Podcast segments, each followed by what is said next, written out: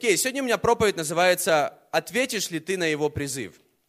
Если я не ошибаюсь, э, если мы начнем читать книгу «Исход» о Моисее, то начало этой истории, это не с того, когда крутой лидер Моисей, он ведет народ, с истории вообще того, как Моисей, он оказался в царской семье, в семье фараона, как э, так произошло, что э, Моисей, он вообще встретился с Богом и так далее. И, и начало этой истории, это как Бог призывает этого человека к чему-то великому. И я верю, что Бог призывает, и знаете, как стучится каждому человеку, стучится в сердце, стучится, э, чтобы мы, знаете, как ответили ответили взаимностью на его какое-то предложение, на, на его любовь.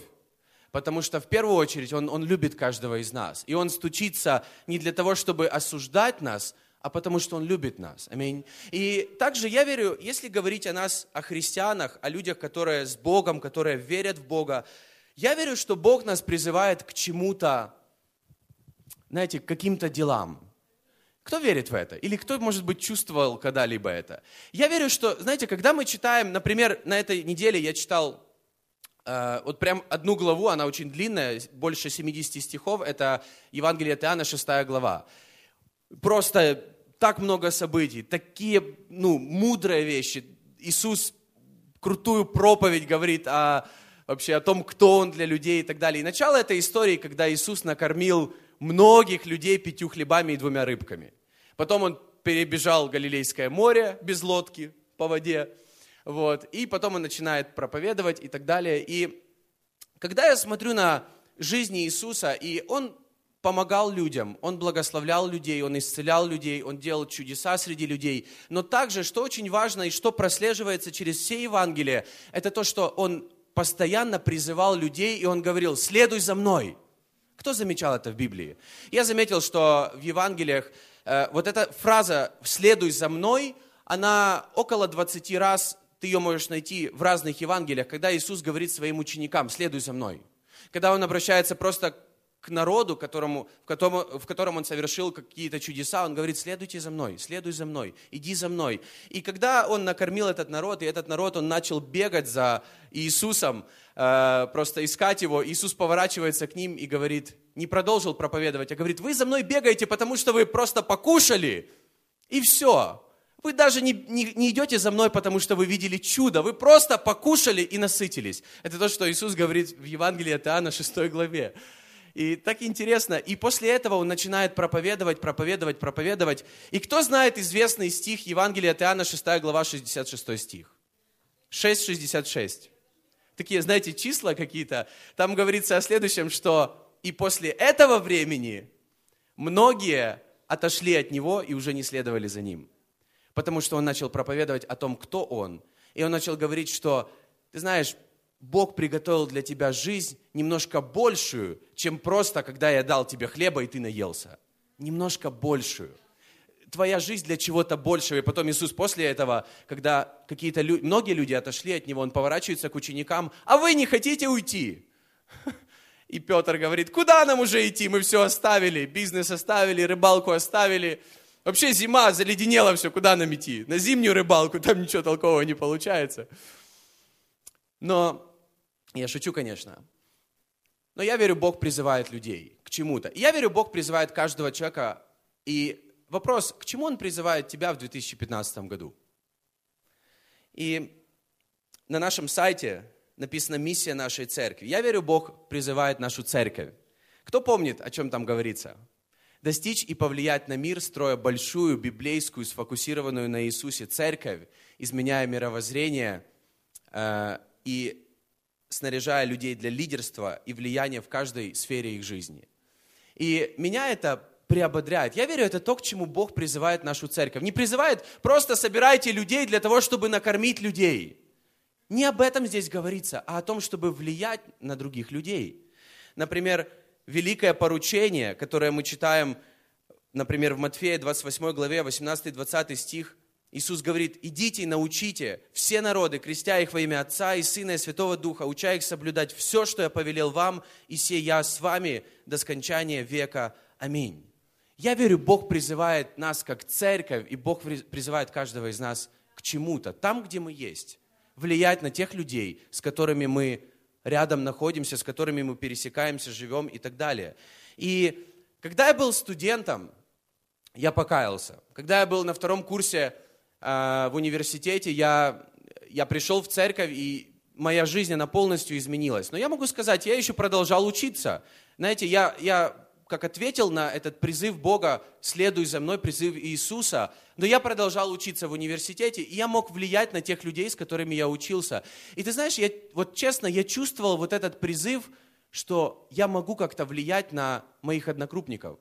И сначала это было сложно, но, но со временем все узнали о том, что я в церкви. Некоторые комментировали так, ну кто-кто, но ты, я не думал, что ты когда-либо придешь в церковь.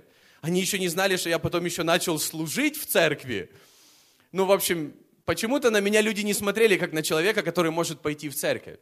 Но со временем не все люди, но ребята из моей группы, они начали приходить в церковь.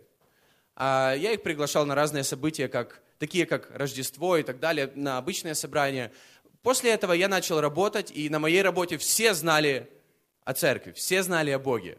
Однажды я их всех посадил я тогда не умел там проповедовать или что-то типа того. Я просто рассказал им об Иисусе всем, и мы все вместе молились.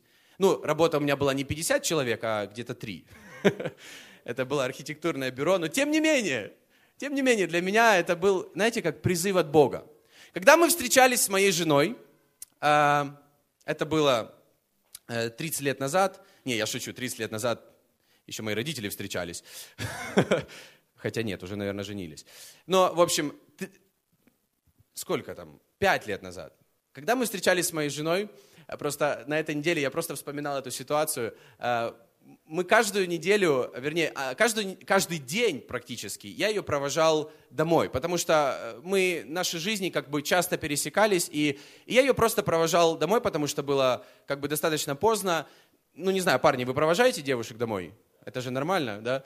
Но когда ваша девушка живет в соседнем городе, это не так уж и просто. И ты думаешь сразу, правильный ли ты выбор сделал и так далее. Ну, ты понимаешь, можно не так долго встречаться, чтобы потом, когда вы поженитесь, все намного проще станет. Ну, как минимум, не будет вот этих провожаний, потом возвращаться домой. Но каждый раз, когда я возвращался домой, чтобы сделать свою жизнь веселее, э, ну, я ловил попутную машину, которая ехала в мой город, в Киев. А, Аня жила в деревне какой-то. А, то есть я ее как бы вот... Я шучу, я шучу. Она жила в крутом городе Выжгород, который... Стоп, не бери микрофон, не бери, все нормально. Это классный город, который вообще появился раньше, чем Киев. Сначала Выжгород, потом Киев. А, и когда я ехал домой, это было где-то на протяжении там, 10-15 минут, каждому водителю, у меня был как призыв от Бога, я решил, я буду говорить о Христе, я буду говорить об Иисусе. И не всегда, честно, было такое, знаете, когда я сел и прям я знаю, что говорить.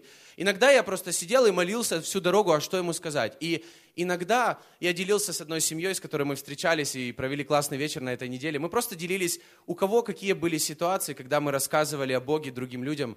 И я просто вспомнил, когда у меня было слово к одному водителю, что мы не могли как-то с ним заговорить. Вот как-то я там что-то задал один вопрос, задал второй, и как-то вот не пошло.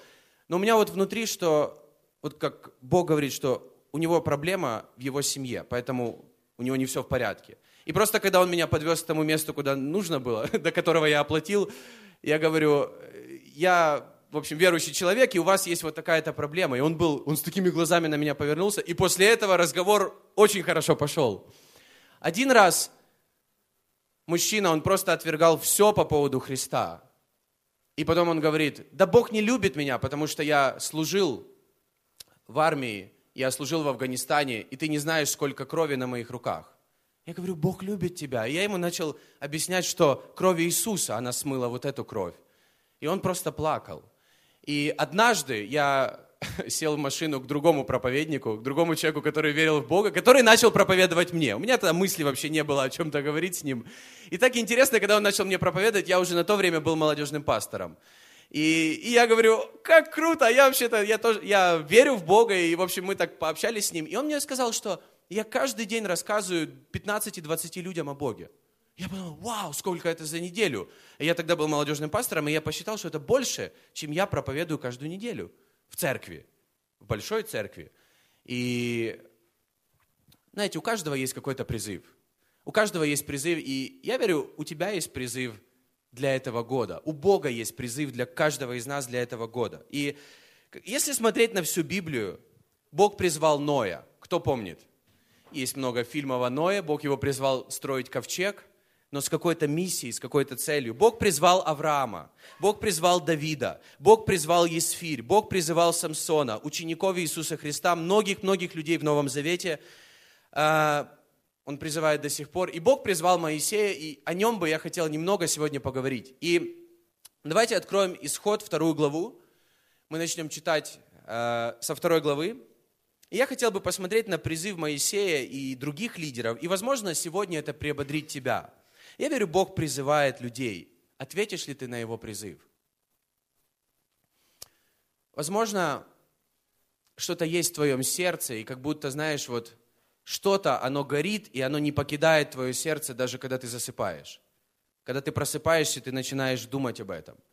Возможно, из Слова Божьего ты читаешь об этом призыве. Возможно, лидеры в церкви или другие люди, они как-то случайно вроде бы говорят тебе о чем-то, что что касается тебя. И каждый человек, он слышит... А, а возможно, у тебя горит куст, и ты слушаешь этот куст, как Моисей. Но давайте поговорим о Моисее. Исход 2 глава с 11 по 14 стих. Готовы? На экране не будет слов. Я попросил, чтобы все открыли Библии. Итак, исход 2 глава 11-14 стих.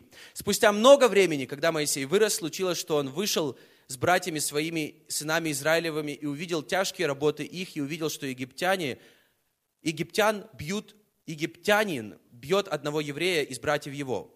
Посмотрев туда и сюда, и видя, что нет никого, он убил египтянина и скрыл его в песке. И вышел он на другой день, и вот два еврея ссорятся. И сказал он обижающему, «Зачем ты бьешь ближнего твоего?» И тот сказал, кто поставил тебя начальником и судьей над нами? Не думаешь ли убить и меня, как убил египтянина? Моисей испугался и сказал, верно узнали об этом деле.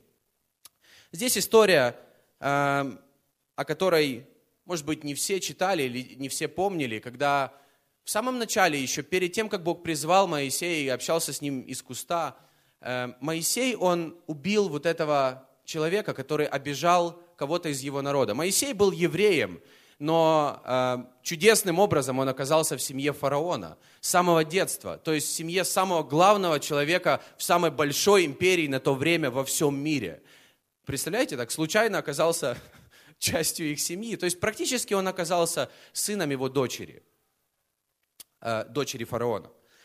И когда он увидел из своих братьев, то есть он, как бы, знаете, живет круто, вышел тут на балкон или просто вышел, и он увидел, что кто-то бьет и евреев из его народа, его братьев по крови. И он просто разобрался с этим человеком. Ну, он его убил, об этом сейчас долго не будем говорить. Хотя многие исследователи Библии говорят, что это был как образ и как знак, что через Моисея Бог выведет и спасет целый народ.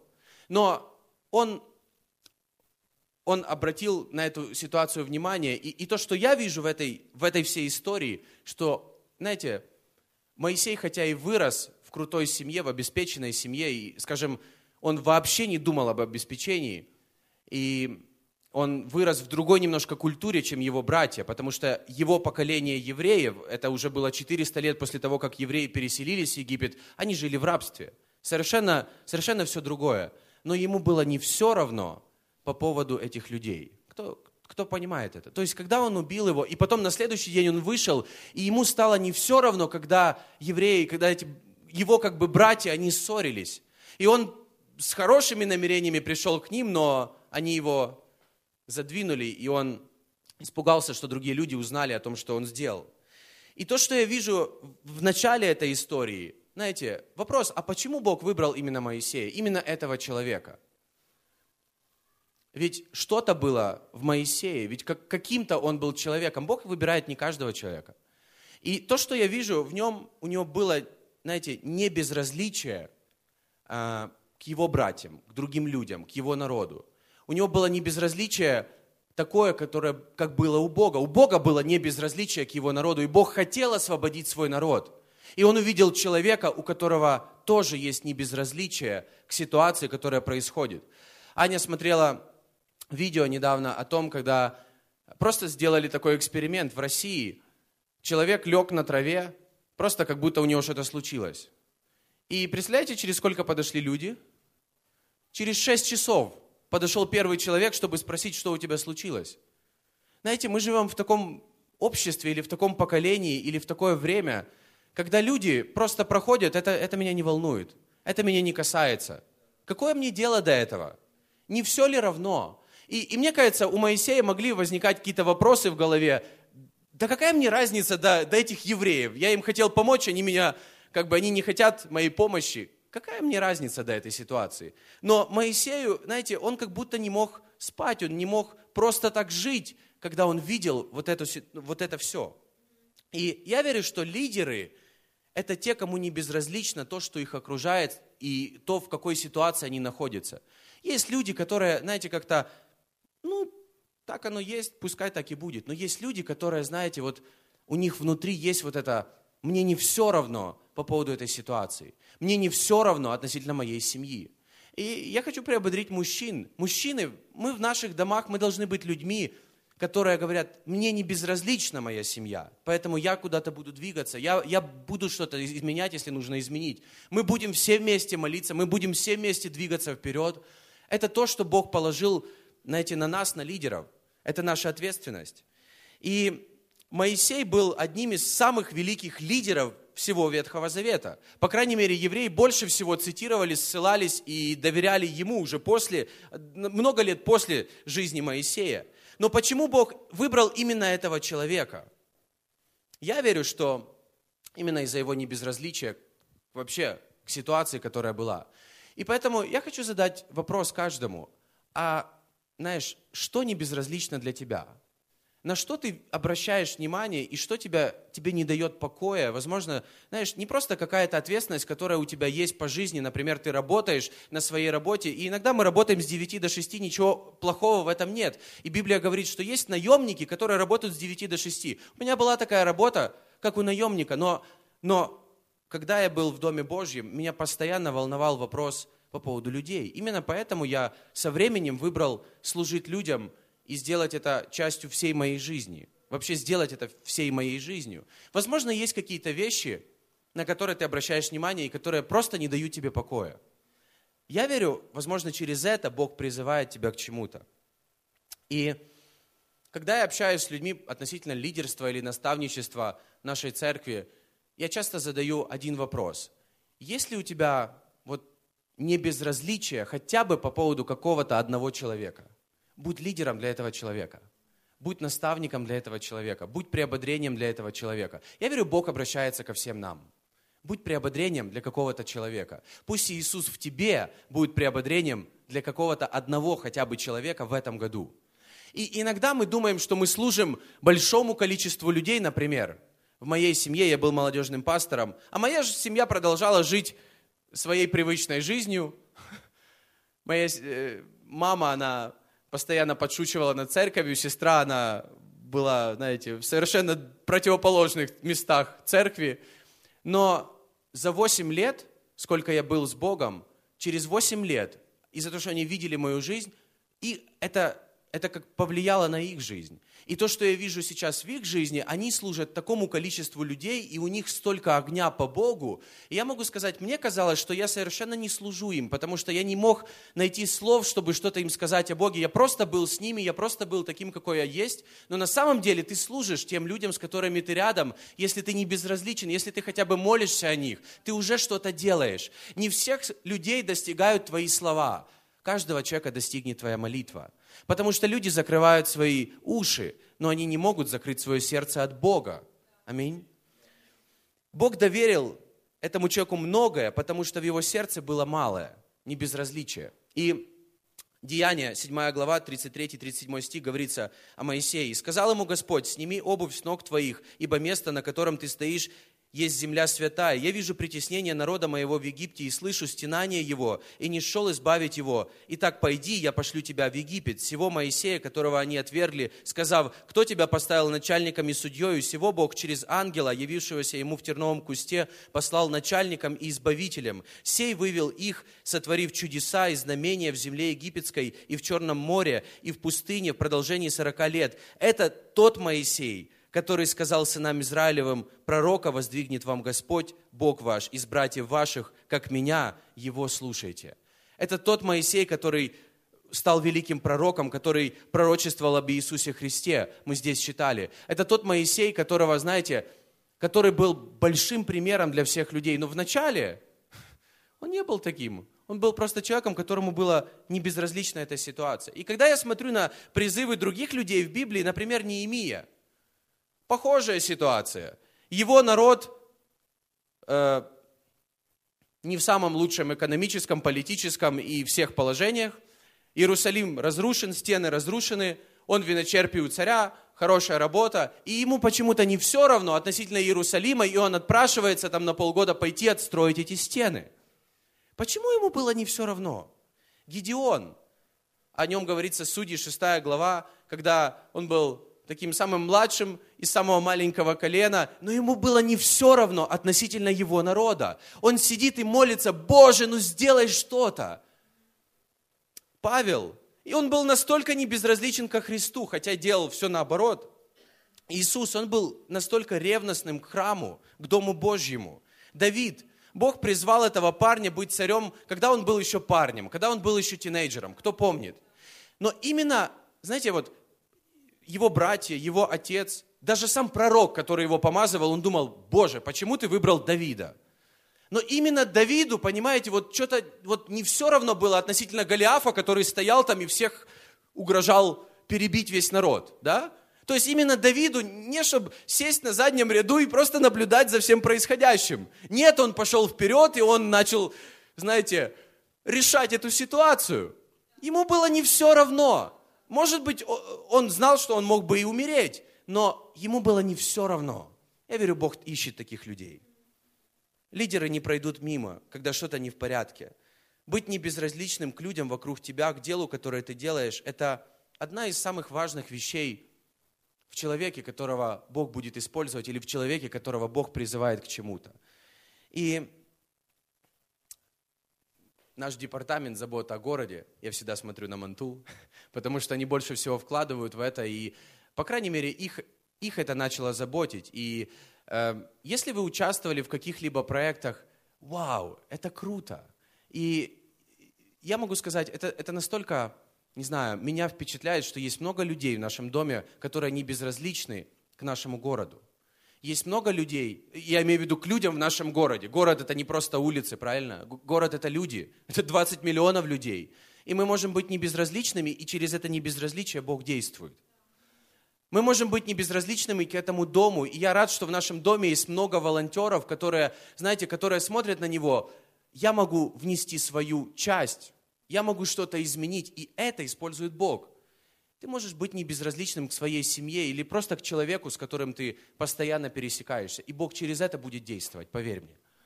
И Бог выбирает таких людей, Бог ищет таких людей. Как круто быть церковью или компанией людей, которым, знаете, просто не безразлично. Я не пройду мимо. Следующий вопрос, который, как мне кажется, мог часто быть в голове у Моисея, особенно в начале, когда Бог с ним общался еще из куста, и он там призывал его, иди, освободи мой народ, выведи их из рабства, из Египта и так далее. Это ты что, самый лучший для этого? Ты что, самый подходящий вариант? Ты что, вот, вот как бы, если посмотреть вот на себя в зеркало, именно ты тот лучший человек, который подходишь для этого дела? У кого были такие вопросы? Не знаю, у меня часто были такие вопросы. Особенно, что касается знаете, как Божьего призыва. Ты что, самый лучший? Ты тот человек? Кто тебе об этом сказал? И ты сам на себя смотришь. Исход 3 глава, 11 стих. Моисей сказал Богу, кто я, чтобы мне идти к фараону и вывести из Египта сынов Израилевых? Возможно, он сомневался, и мы сомневаемся по поводу того, да кто я вообще такой, чтобы делать что-то, или чтобы Бог использовал меня для каких-то его, знаете, больших планов. Но Бог использует обычных людей для больших планов. Несовершенных, не идеальных людей, с недостатками. И у Моисея были недостатки. Исход 4 глава 10-11 стих. Мы так прыгаем по главам, потому что э, Бог три главы с Моисеем там общался и уговаривал его. Ну, можете пойти фильм посмотреть. Не знаю, описано там это или нет. Или просто почитать Библии. Исход 4 глава 10-11 стих говорится, «И сказал Моисей Господу, «О Господи, человек я неречистый, и таков был и вчера, и третьего дня, и когда ты начал говорить с рабом твоим. Я тяжело говорю и косноязычен». Господь сказал, «Кто дал уста человеку?» Это риторический вопрос. Но очень понятный ответ. Кто делает немым или глухим, или зрячим, или слепым? Не я ли Господь? Не я ли? Чего ты мне говоришь о своих недостатках? Потому что в твоих недостатках проявится моя сила. Поэтому Павел, апостол Павел, он говорит, я горжусь моими недостатками, потому что в моих недостатках или в моей слабости проявляется Божья сила. Когда у меня чего-то нет или чего-то недостает, Бог дает мне это. В Боге я это получаю, в Боге я это обретаю. И если говорить о Моисее, он говорит, он как бы удивляется, что Бог вообще на него посмотрел, его избрал, потому что да кто я такой, чтобы идти к фараону? Да кто я такой, потому что я даже не самый лучший, знаете, оратор, не самый лучший, э, там, я не гвоздь компании, я не шучу так круто, чтобы там все смеялись. Почему я? Я косноязычен. Что такое косноязычен? Есть много вариантов. Один из которых это то, что Моисей, он вырос в семье фараона, и он говорил не на том языке, на котором разговаривал его народ. И, возможно, ему было сложно говорить даже со своими братьями. Возможно, у него был акцент, или у него были какие-то не те э, ударения, или как-то он по-другому немножко говорил. И он переживал, что да кто меня вообще будет слушать? Ты вообще иностранец. Это знаете, как иностранцы иногда приедут и со сцены говорят, э, все будет круто, доверяй Богу, все там. И ты, и ты думаешь, ты поживи здесь, в этой стране, ты побудь на моем месте, и тогда ты все поймешь. Возможно, на него также люди смотрели. Такой, знаете, пришел из царских шатров, Бог нас выведет, Бог за нас, а они в рабстве. Он же никогда не был в рабстве. Поэтому для него, для него это был большой вопрос. А послушают ли меня люди?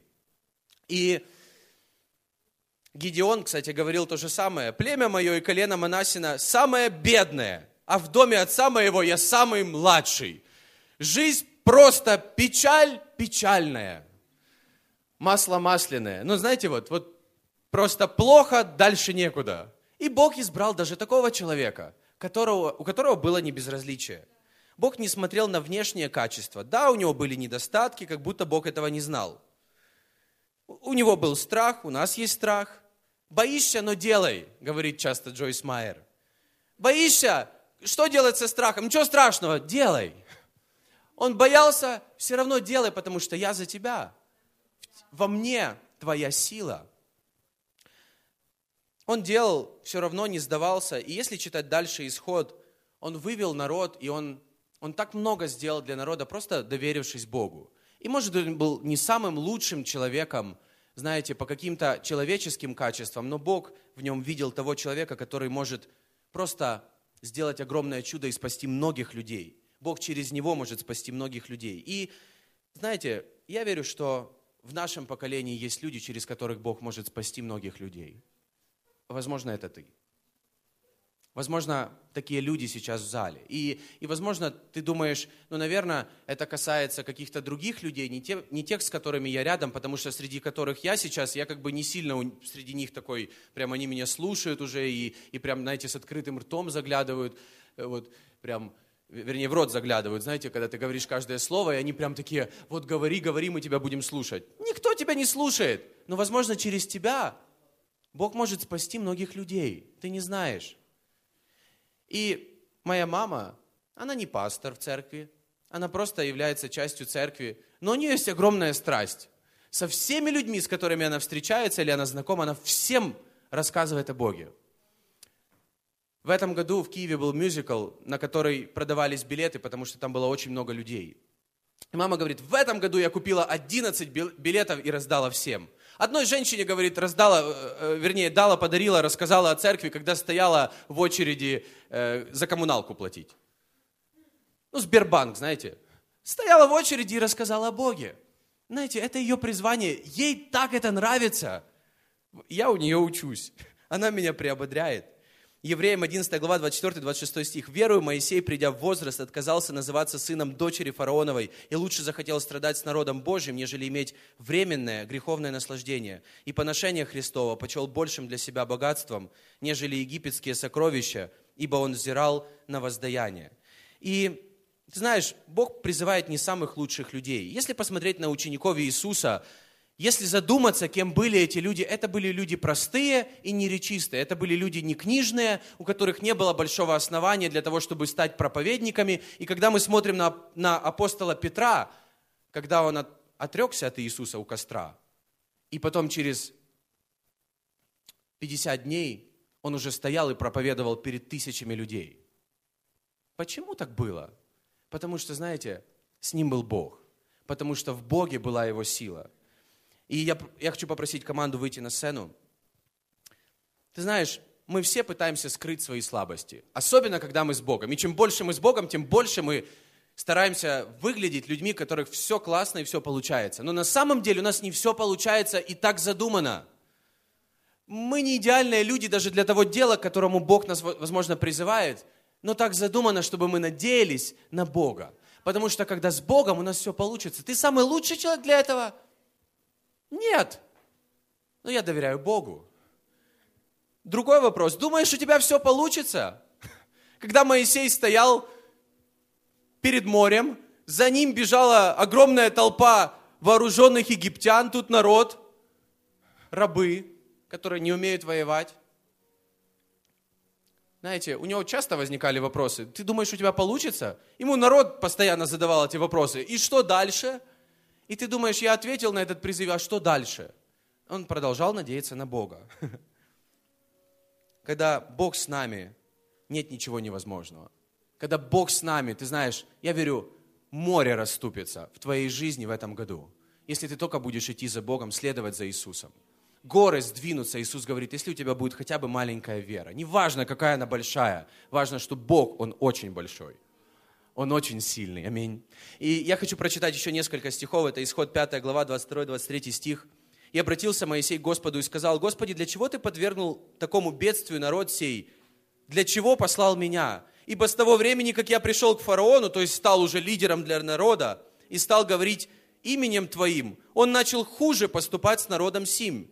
Избавить же Ты не избавил народа Твоего. Он говорит, Ты обещал, что Ты будешь со мной, я думал, все так легко получится, но все еще хуже. И что ему оставалось делать? Еще больше надеяться на Иисуса.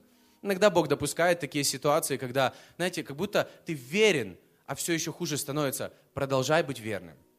Продолжай доверять Богу, продолжай искать в Нем поддержку, в Нем свою силу, в Нем свою уверенность, потому что в нужный момент Он придет, в нужный момент Он освободит, в нужный момент Он, он раздвинет эти, это море, Он передвинет эту гору во имя Иисуса Христа. Я верю, когда я смотрю и мечтаю, или думаю, или планирую свою жизнь в этом году, я верю в это. Я верю по поводу каждого человека сегодня, что Он, он передвинет любые горы – если мы будем продолжать надеяться на Него. Исход 6 глава 1-2 стих. «И сказал Господь Моисею, теперь увидишь ты, что я сделал с фараоном по действию руки крепкой. Он отпустит их по действию руки крепкой, даже выгонит их из земли своей. И говорил Бог Моисею и сказал ему, я Господь». И он также говорит, что я открылся Аврааму, но открылся как Бог крепкий, но я не открывался ему, как я Господь. Я есть Господь. Я тут я с тобой. Я буду, я, я буду говорить через твои уста. Я буду использовать тебя. Я с тобой. Ты знаешь, Эммануил обозначает Бог с нами. Бог с нами. И если мы верим в Иисуса, Бог, Он с нами. И когда Бог с нами, ты знаешь, это самых боязливых и некрасноречивых людей Он делает уверенными, Он делает людьми, которые готовы на все ради Христа. И это то, что мы видим в учениках. Иисус специально выбрал таких учеников, чтобы через них проявить Его силу. Бог выбирает нас, чтобы через нас показать, насколько Он силен, а не насколько мы сильны или насколько много мы можем сделать. То же самое Иисус, э, Бог говорил Иисусу Навину, 1 глава 9 стих, это был следующий человек после Моисея. Вот я повелеваю тебе, будь твердый, мужествен, не страшись и не ужасайся, ибо с тобою Господь Бог твой везде, куда ты не пойдешь. Я верю, Иисус, наш Иисус, Он с нами везде, куда бы мы ни пошли. Потому что Он обещает, и сия с вами во все дни до скончания века. Аминь. Аминь. Ты знаешь, ты можешь уйти сегодня с уверенностью, что Бог, Он с тобой. И когда Бог с тобой, я верю, нет ничего невозможного. И любой призыв от Бога, ты можешь сказать «да» и сказать «да, Господь, я пойду за Тобой, да, я буду это делать». Да, то, что мне не безразлично, то, что ты помещаешь в сердце, Бог, я хочу быть ответом, используй меня, вот я.